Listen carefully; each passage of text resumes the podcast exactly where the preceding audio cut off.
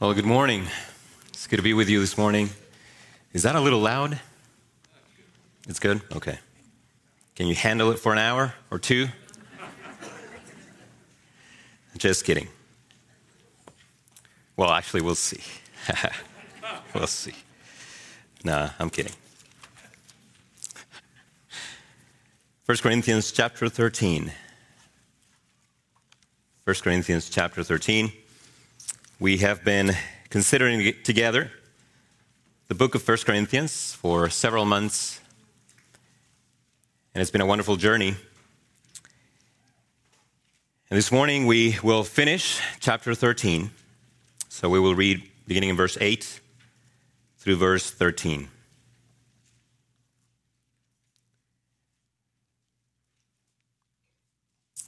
Have you found it? Let's read together, beginning in verse 8. Listen to the reading of God's word. Love never ends. As for prophecies, they will pass away. As for tongues, they will cease. As for knowledge, it will pass away. For we know in part and we prophesy in part. But when the perfect comes, the partial will pass away.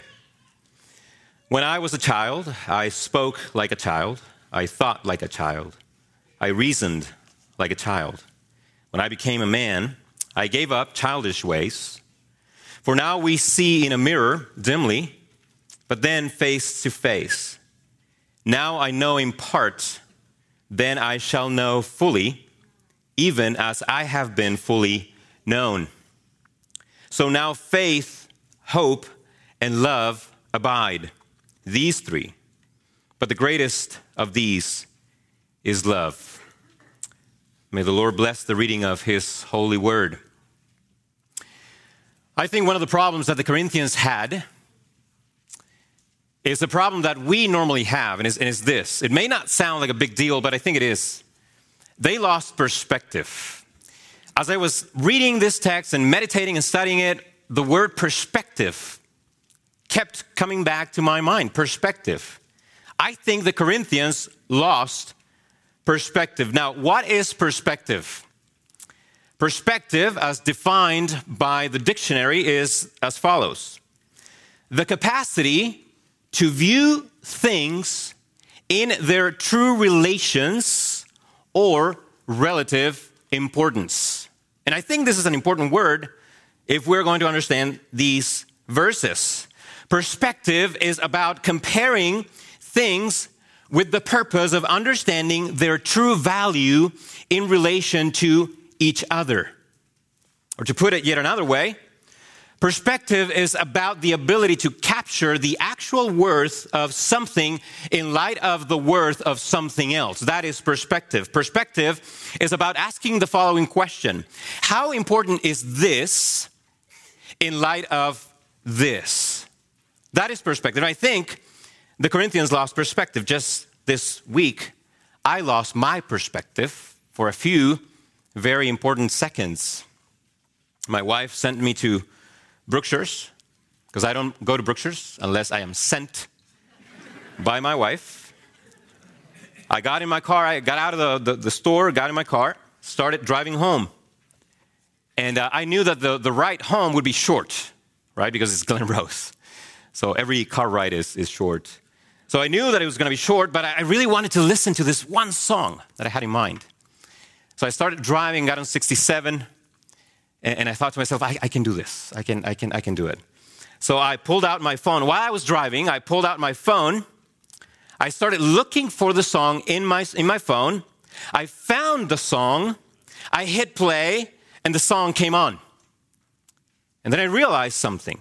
I lifted up my head and I realized that for about five seconds and several feet, I lost complete sight of the outside. I don't know if that has ever happened to you. You're just so caught up in the moment and do this, doing this little thing, this little task, and I completely forgot about the outside. I was so focused on finding this song that I forgot about something a little more important. How about my life, right? My life. I completely lost sight of my life. I, I thought to myself right at that moment, I thought, Do you realize, Jonathan, that uh, those five seconds could have killed you? Those five seconds could have killed me. It is amazing how quickly we can lose perspective. It is amazing how quickly we can lose sight of what really matters because we are focusing on lesser things. When we lose perspective, there is potential for disaster. And a wrong perspective can lead to wrong actions. So, going back to our text, why am I telling you this? Because I think the Corinthians lost perspective in the sense that they got caught up in pursuing lesser things, namely, what? You know, spiritual gifts, to the exclusion of the greater thing, namely, and you know it by now, love. And so Paul will rearrange their perspective. He will correct their perspective and help them see that they're looking at things from the wrong point of view. And so Paul will take love and spiritual gifts and put them in perspective. In other words, Paul will take the virtue of love and spiritual things and bring up to the surface their true relation and importance relative to each other. So, the question that Paul will ask the Corinthians and by default ourselves this morning is the following How important are the gifts, the spiritual gifts, in light of love? That's really the bottom line question.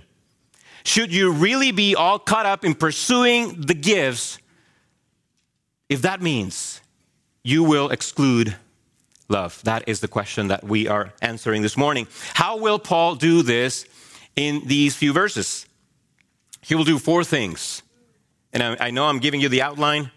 I don't know if that's a good thing to do or not, but I'm going to give you the outline. Number one, he will remind the Corinthians of the eternality of love. The eternality of love. Number two, Paul will explain the limitations of spiritual gifts. Number three, he will provide two illustrations to strengthen his argument. And number four, he will draw a final conclusion. That is how Paul will do it. So let me go to my first point this morning, Paul's first point, as he's arguing for the supremacy of love, which we started last week. And the first point is this love is the more excellent way because of its eternality. Paul begins verse 8 the following way Love never ends. That statement is loaded, it is very loaded. Love has the unique quality of being unending. Now, I know that when you think of the word never ends, you're normally thinking about something indicative of the future. But love is more than just unending. Do you realize that? Love has no beginning. It's not only that not, love never ends, love never begins. Have you thought about that? Just as God is eternal, so love also is eternal. Love has no beginning, it has no end. Now let's consider this thought a little further. Does love exist as an independent, independent virtue? Is love created? Is love created? Is, is, is love a created virtue? Here's where theology really matters. Theology really matters. Do not be confused at this point. What Paul is saying, and, I, and, what Paul is not saying, what I'm not saying is that love as a virtue has existed for all eternity independently from God, as though love is its own thing, as though love exists apart from God. That would be a mistake. What I do have in mind is the following love is eternal, as God is eternal, because God is love. God is love. Love does not exist apart from or independent from God. Love is the very essence of God. God didn't create love, for God is love, and He has been so eternally. There has never been a moment in time or outside of time in eternity past, if we can say that. I don't know if we can say that, but in eternity past, in which God didn't love. There has never been a moment. Therefore, there will never be a moment in time or outside of time in eternity future in which God will not love. Therefore, love never begins, Love never begins and love never ends. Love cannot be detached from the nature of God as though it is something distinct from the character of God.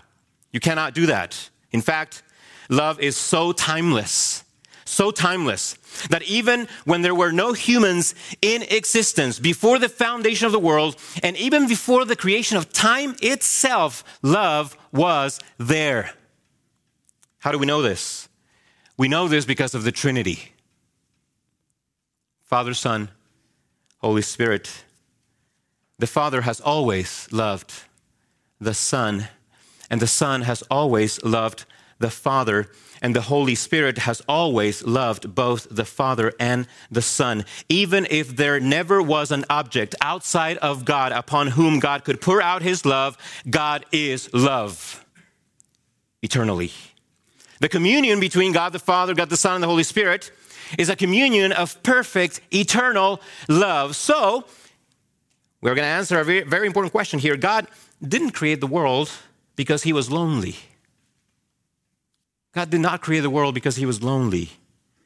God was not desperate for companionship. One theologian put it this way, and I quote The triune God could be without the world. No perfection of God could be lost, no triune bliss compromised were the world not to exist. No enhancement of God is achieved by the world's existence. End quote. So the answer is no. God has never needed anyone else in order to love. God created you and I for our benefit, not for His. God is love. And God created you and I so that we might experience, know, and enjoy His love. Therefore, love never ends.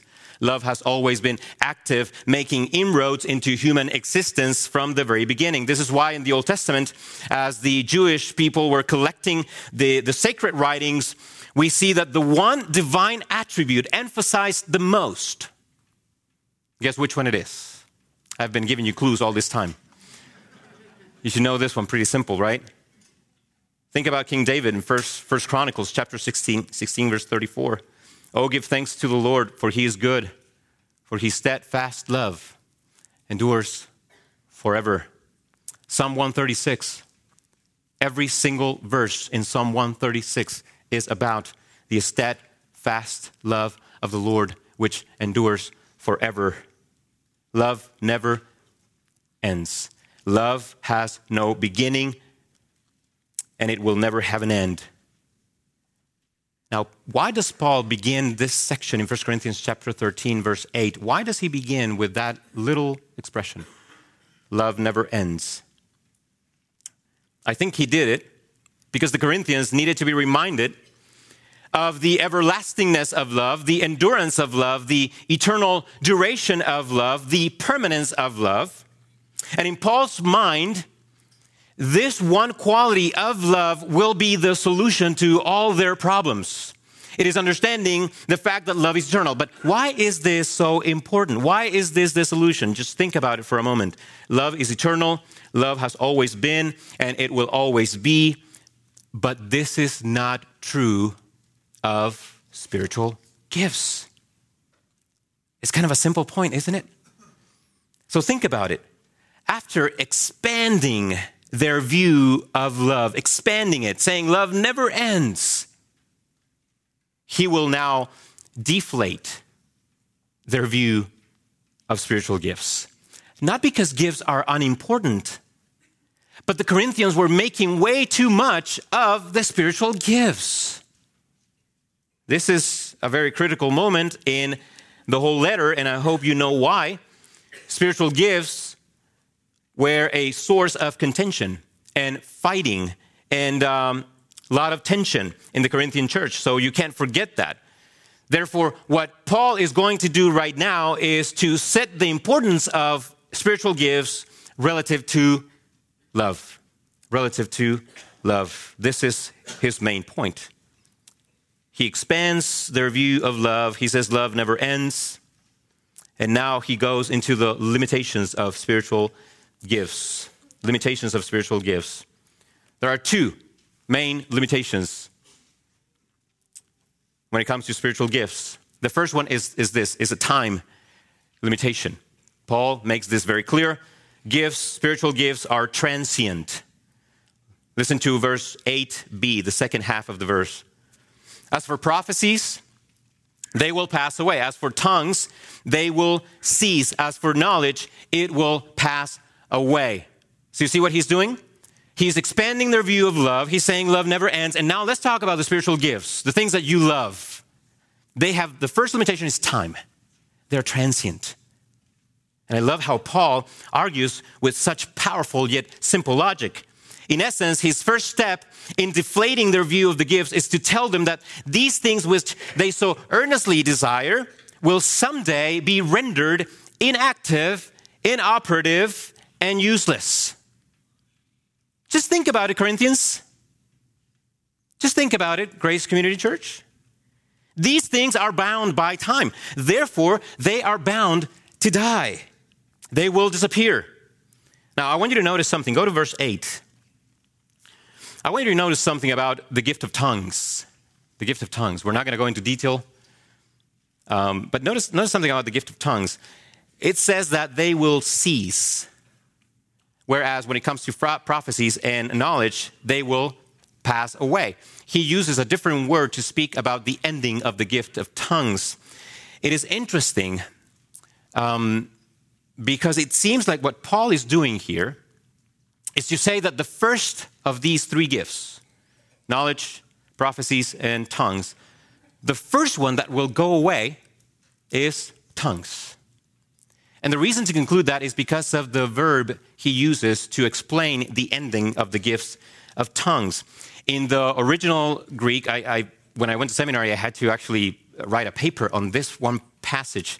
And uh, so I had to kind of get into it and go deeply. And the word cease is written in the middle voice. I know that's really interesting, isn't it? In the middle voice. You're like, yes, I, I'm glad I know that. As opposed to the active or the passive voice, the Greek language has a middle voice. Now, there's something interesting about the middle voice when a verb is written in the middle voice. It means that whatever the, the, the person is doing, it will end by itself. It will end by itself.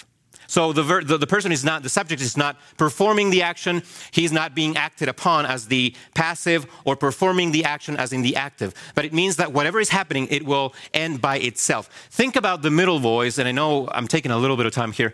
Think about the middle voice in the Greek as you would think of a music box, right? What happens with a music box? You have to crank the handle, right? Several times, and then you leave it alone, and then music place, right? But then eventually the music, what happens? It stops, right? We all know music box. Uh, and, and you don't have to touch it, you don't have to mess with it. It eventually simply stops.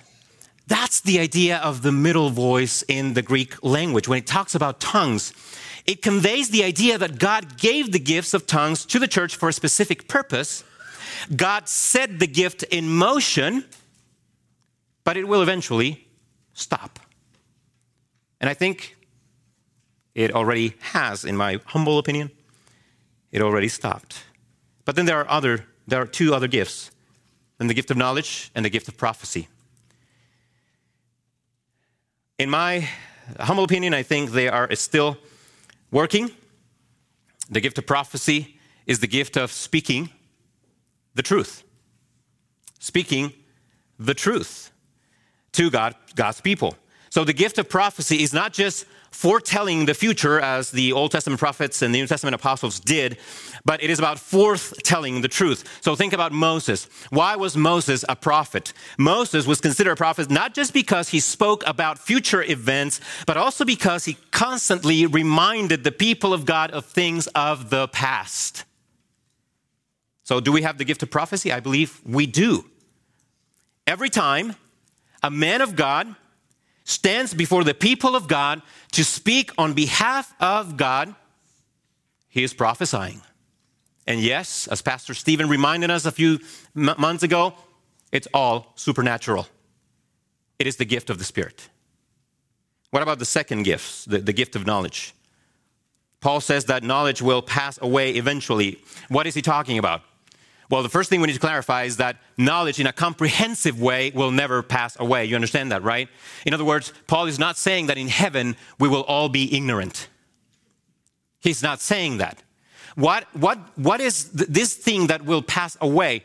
It is the gift of knowledge. Go to chapter 12, verse 8. In chapter 12, verse 8, he talks about knowledge as a gift. L- listen to this. For to one, chapter 12, verse 8, for to one is given through the Spirit the utterance of wisdom or the word of wisdom, and to another the utterance or the word of knowledge according to the same Spirit. So, this is the thing that will pass away, not knowledge in a comprehensive way. Because then, if you go back to chapter 13, verse 12, he says that we will know. In fact, we will know fully. So, the thing that will pass away, I believe, is the gift of knowledge or knowledge as a gift. This is also related to the gift of teaching. One commentator called the gift of knowledge the foundation of the office of the teacher. What is this? This is the ability to discern God's truth, to understand it so that you might explain it. This is why God has given the church as a gift some to be teachers. And so they, they, they have given the gift of knowledge in order to discern and understand the truth of scriptures so that they might explain it. And so these gifts are important to the life of the church. They are. This is how we grow in our Christian faith. Paul is not diminishing the, important of, the importance of the gifts. They should not be neglected, but they will pass away. There will come a time in which these things will no longer be needed. But love, love never ends. Perspective. Perspective. What is the second limitation of gifts? The first one is about time. The second limitation of gifts is a quality limitation. Quality limitation. Spiritual gifts are incomplete. Are incomplete. Listen to verse 9 and 10. For we know in parts and we prophesy in parts, but when the perfect comes, the partial will pass away. Not only are the gifts of knowledge and prophecy limited in terms of times, but they're also limited in terms of quality. Even the best of our knowledge and the best of our preaching can offer but an imperfect picture of a perfect reality. You have never listened to a, listened to a perfect sermon. You have never met a theologian with perfect theology. Nobody in this church has perfect theology. Even our best discernment is, is but limited compared to what we will have when the perfect comes. We will know fully when the perfect comes. Now, what is the perfect? What is the perfect? I'm not going to ask you for opinions right now. That could get messy. But what is the perfect? Well, there are different interpretations and ideas. Uh, in, in, my, in my humble opinion, again, what I believe Paul is saying is if you go back to verse 8, love never ends. I think that this is the controlling theme of this section. So, what is Paul thinking about? Paul has eternity in mind. He said, Paul, love never ends. So he's thinking about eternity. That tells me that the perfect is the consummation of all things, the coming of God's kingdom, the end of the ages, the state of eternal bliss in the presence of God. When that comes, Paul says, we will know fully. And what was needed here on earth will no longer be needed in heaven. Now, pay attention to this.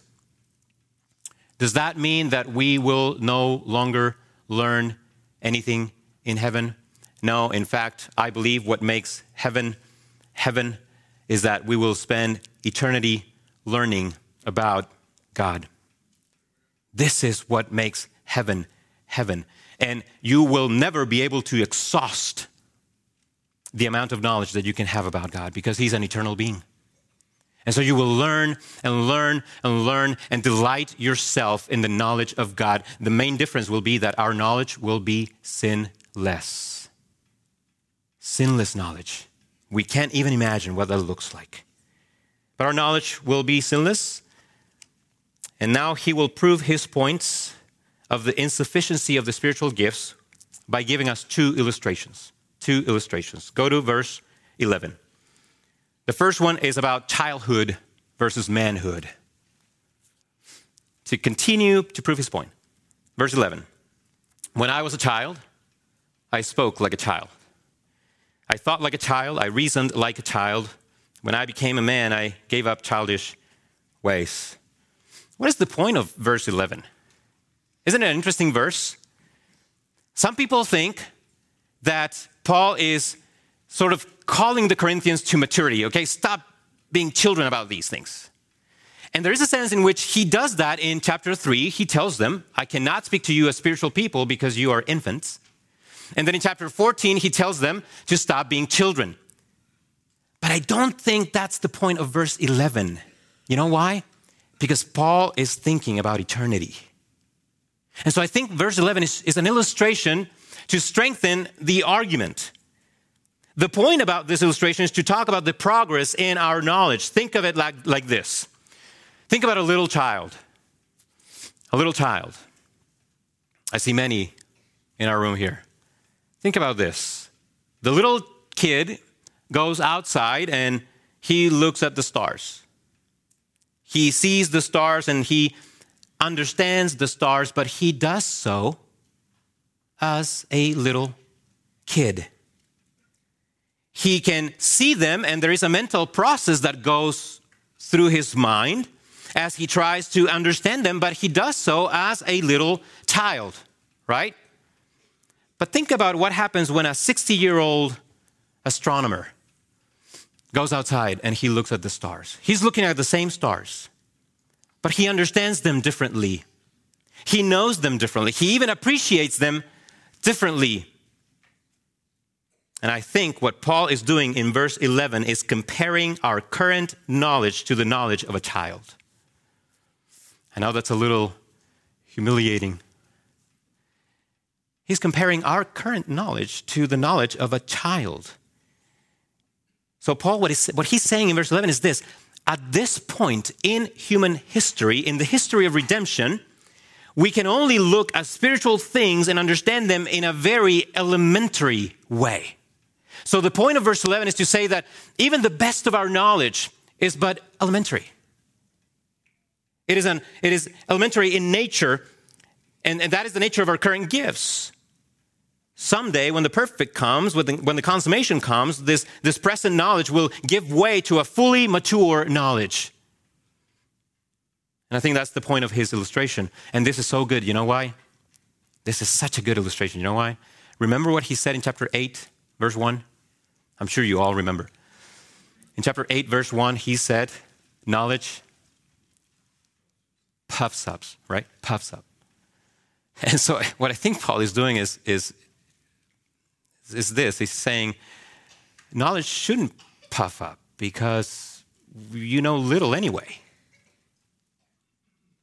You know very little. Why are you boasting about your knowledge? Compared to when the perfect comes, you know right now like a little kid. Someday your knowledge will be fully mature but you have nothing to boast about. Think about the second illustration in verse 12 seeing in a mirror versus seeing directly. Verse 12 For now we see in a mirror dimly, but then face to face. Now I know in part, then I shall know fully, even as I have been fully known. Verse 12, in my mind, confirms what I just told you about verse 11. He is illustrating the imperfect nature of our current knowledge. It is real knowledge but it is imperfect nonetheless. The city of Corinth was known for making mirrors. They were nothing like what we have today, of course. They were made out, made out of metal, and it was very dark, and it gave only a very unclear picture. Think about this. If verse 11 was about the elementary nature of our gifts, verse 12 is about the listen to this word, enigmatic nature of our knowledge. In fact, look at the word in verse 12. We see in a mirror, how? Dimly, right? That word is the word enigma. Enigma. Do we understand the atonement of Jesus Christ? We do. We have real knowledge of the atonement of Jesus Christ, his death. Do we understand something of the attribute of holiness? Yes, we do. But do we understand the full implications of any of that? No. And so, what is Paul doing here? He's talking about the fact that whatever we know is still enigmatic, it's somewhat obscure, it's in riddles. And Paul is saying, Imagine someone is standing behind you. This is what he's telling them in verse 12. Imagine someone is standing behind you, and you try to look at that person's face using a mirror. In their mind, they're thinking about a metal. You can barely see anything. Think about that. There's a person standing behind you, you're trying to look at their, their face looking through a mirror. You may be able to determine the shape of the face, the form of the face, but you can't see details. You can't really appreciate the face. No, what you would do, you would drop the mirror, forget about the mirror, and look at them directly. Why? Because nothing can replace direct actual sight. And the point of the illustration is to tell the Corinthians that even with their amazing gifts of knowledge, what they knew, though true, was but a dim, unclear, obscure picture of spiritual things. Your current knowledge, Paul says, is like looking through a mirror. What do you think was Paul thinking? What was Paul's scripture? What was his Bible? Thank you, Norm. The Old Testament. I think Paul was thinking about Moses. Do you remember what the Bible says about Moses in Exodus? I'm sorry, in Numbers chapter 12. Think about what God said about Moses. This is what God said If there is a prophet among you, I, the Lord, make myself known to him in a vision. I speak with him in a dream. Not so with my servant Moses. He is faithful in all my house. With him I speak mouth to mouth. Then in the Septuagint, in the Greek version of the Old Testament, that came to be translated as face to face. Clearly, not in riddles. And he beholds the form of the Lord. I think Paul was thinking about Moses. Someday, we will be like Moses. And so Paul is telling them, you guys may have great gifts of knowledge and prophecy, but someday we won't need them anymore because, get this, we will walk by sight and no longer by faith. Now, we walk by faith, not by sight. Someday, we will walk by sight and no longer by faith. I can't wait for that moment when I finally see him face to face. And then in chapter, in verse 12, he says, I have been fully known. I will talk a little more about that in just a moment. Let me bring it to the conclusion, verse 12, 13. Verse 13. So now faith, hope, and love abide these three, but the greatest of these is love. Isn't faith a wonderful thing? Aren't you grateful for faith, for the gift of faith? It is a wonderful thing. Are you grateful for hope? I am grateful for hope. Both are gifts given to us by God. Yet Paul concludes that of all the virtues of the Christian life, love is the number one, the greatest of all. Why? And I'm going to let David Wells, a wonderful theologian, still alive, he'll answer this question.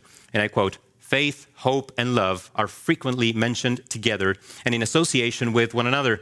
But of these, it is love that endures, for faith will be swallowed up in sight, and what we have hoped for will have come in its fullness. But love endures because it reflects what eternally is true of the character of God, and God is love. Paul takes us right back to the beginning of verse 8. Love never ends. And the eternality of love makes love the greatest of all virtues. This is because the only thing that will endure the, and survive the transition from the finite to the infinite, from the temporal to the eternal, and from faith to sight, and from hope to fulfillment is love. You will take nothing else with you. All your gifts will stay. And the only thing that will survive that transition into the eternal state is love. Heaven will be a feast of love. Let me give you two practical insights. Two practical insights from these verses. The number one is this we must fight against developing a worldly perspective of the Christian life. By worldly, I mean it is, it is attached to this world permanently. We have to fight against that vision of the Christian life. In many ways, we are like that boy who picked up a quarter. He held it up and close to one of his eyes, and he looked at the sun, and he concluded, and he said, Dad, I think this quarter is bigger than the sun.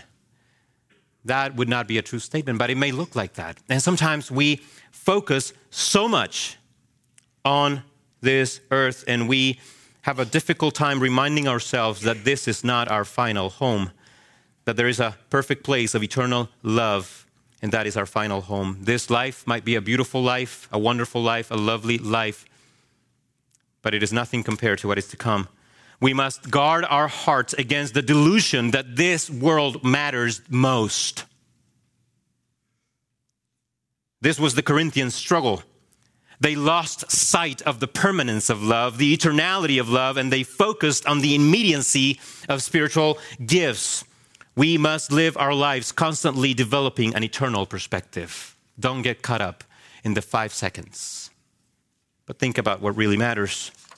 Number two, the second practical insight that I want to give you is this we must remember that our identity is not in our gifts, but in the love of God in Christ. In the love of God in Christ. I will remind you one more time that the only marker of true spirituality, the only marker of true spirituality the only evidence of spiritual maturity in your life is love, not your spiritual gifts. And if you need to review that, go ahead and listen to last week's sermon. After all, the only thing that you will take with you into God's eternal presence is love. Imagine a world in which you are perfectly patient, perfectly kind, and perfectly selfless. Do you want that world? Do you want a world in which you are perfectly patient, perfectly kind, perfectly selfless? No, this is yes, this is no. Do you want that world? Now, let me ask you the following question. Let me ask you the following question Does your life right now show evidence that you want that life then? Are you so concerned with your knowledge that you forget about patience? Are you so concerned with your gifts that you are rude? These are important questions because these questions are about love. Is there anything distracting you from love? If you answer yes, I guarantee you, whatever is distracting you from love is a lesser thing, for love never ends. You can't say that about anything else. If you're going to fight for anything in your life, fight to develop a deeper love for those around you. Because that's the only thing that will last forever. Now, let me finish. Let me finish. Every time a preacher says that, Uh, about 25 more minutes. That's about the average. That's, that's not the case this time. It's about 30. Let me finish with a word of encouragement to believers and a word of warning to unbelievers. I know that in every church, in every room, we have both. We have some who have come to trust the Lord Jesus Christ for their salvation, and we have some that are walk, walking in unbelief. I want to talk to both of you. First, let me talk to believers. Go back to verse 12. The very last part. I have been fully known. Let me encourage you, Christian with these words You are fully known by God.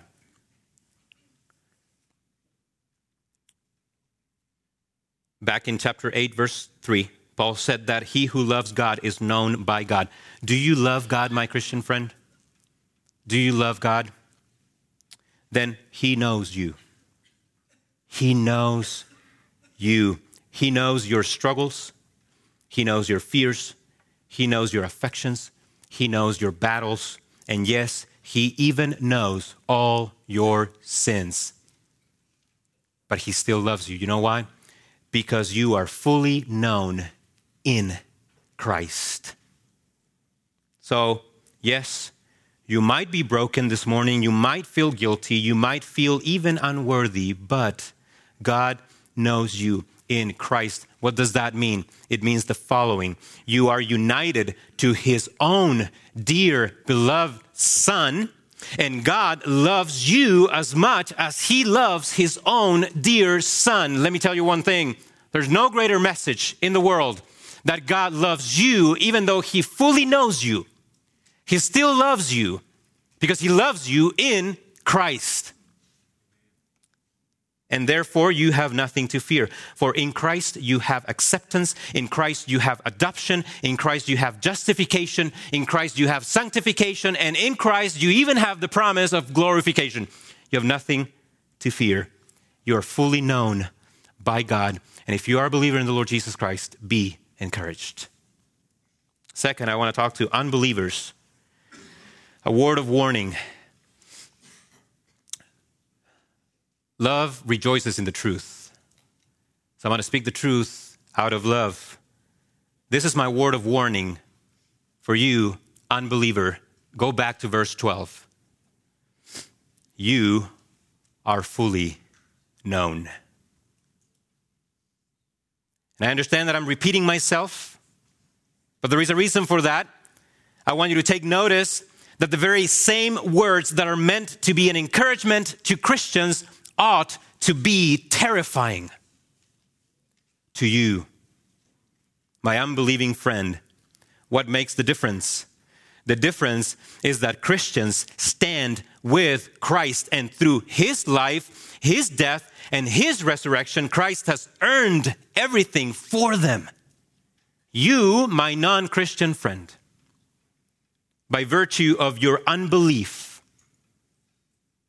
are without Christ that means that you, at this very moment, are standing before a holy God completely and utterly alone. And you have no advocate. And it is a God who knows everything about you, every thought you've ever had, every attitude you've ever had, every action you've ever had. He knows it all. You're fully known. But the problem is, you are without Christ. And so your sins are exposed, your failures are all open before an eye, the eye of God, who knows all things, and God's wrath. God's wrath is pointed at you. God's wrath, his holy anger, is directed at you, my unbelieving friend. You are fully known. You can't hide anything from God. So let me ask you this question to you, unbeliever, this morning Who will endure the just penalty that you deserve for your sins? You or Christ? Will you pay for your own sins for all eternity in hell? Or will you accept God's loving and gracious provision in Christ? What will you do? He died. Jesus died in the place of sinners once and for all. John 3:16 says, "For God so loved the world that he gave his only son that whoever believes in him should not perish but have everlasting life." So, my question is Will you believe in Jesus Christ today? Would you pray with me?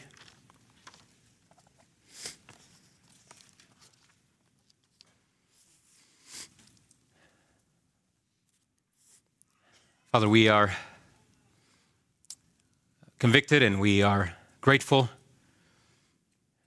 We are joyful but we also mourn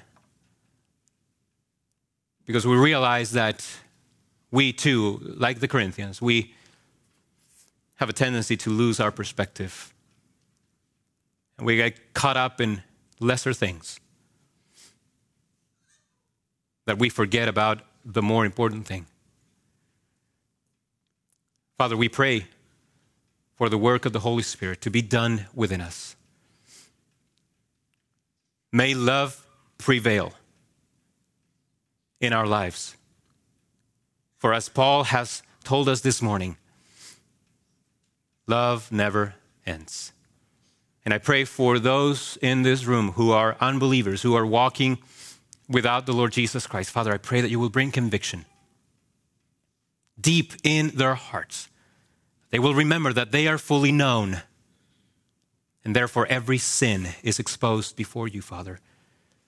But that there is a Savior whose name is Jesus Christ. And I pray for many to come to faith and repentance and to believe in the sufficiency of Christ Jesus our Lord. And it is in his name that we pray.